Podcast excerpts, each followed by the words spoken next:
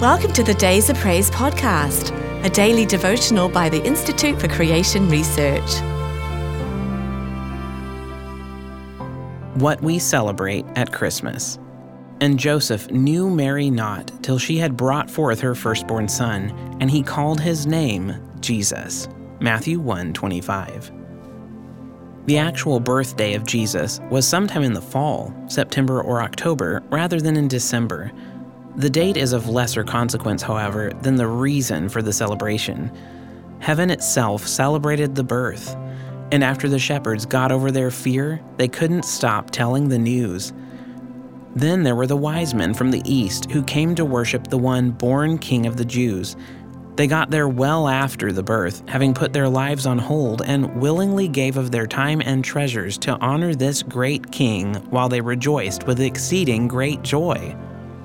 Surely all Christians should worship and rejoice as well as open our treasuries when we celebrate Christ's birth.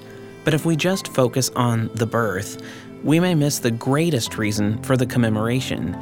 After all, there was nothing uncommon about the physical process, but the conception, now that was miraculous.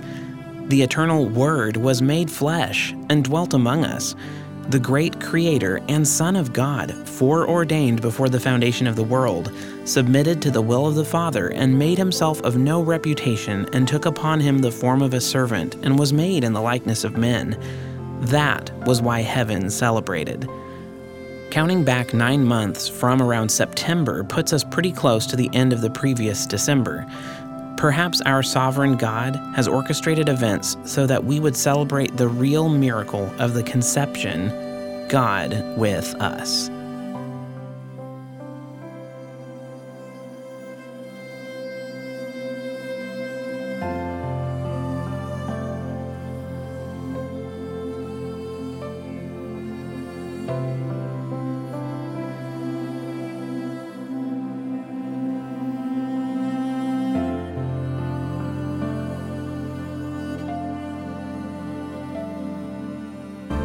If you've enjoyed today's devotional, be sure to subscribe wherever you listen to podcasts and please rate and review so more listeners can find us. To support ICR's ministry, visit icr.org forward slash donate. Your gift of any amount helps us reach others with biblical truth and encouragement. Thanks for listening. We hope you'll start each day with days of praise.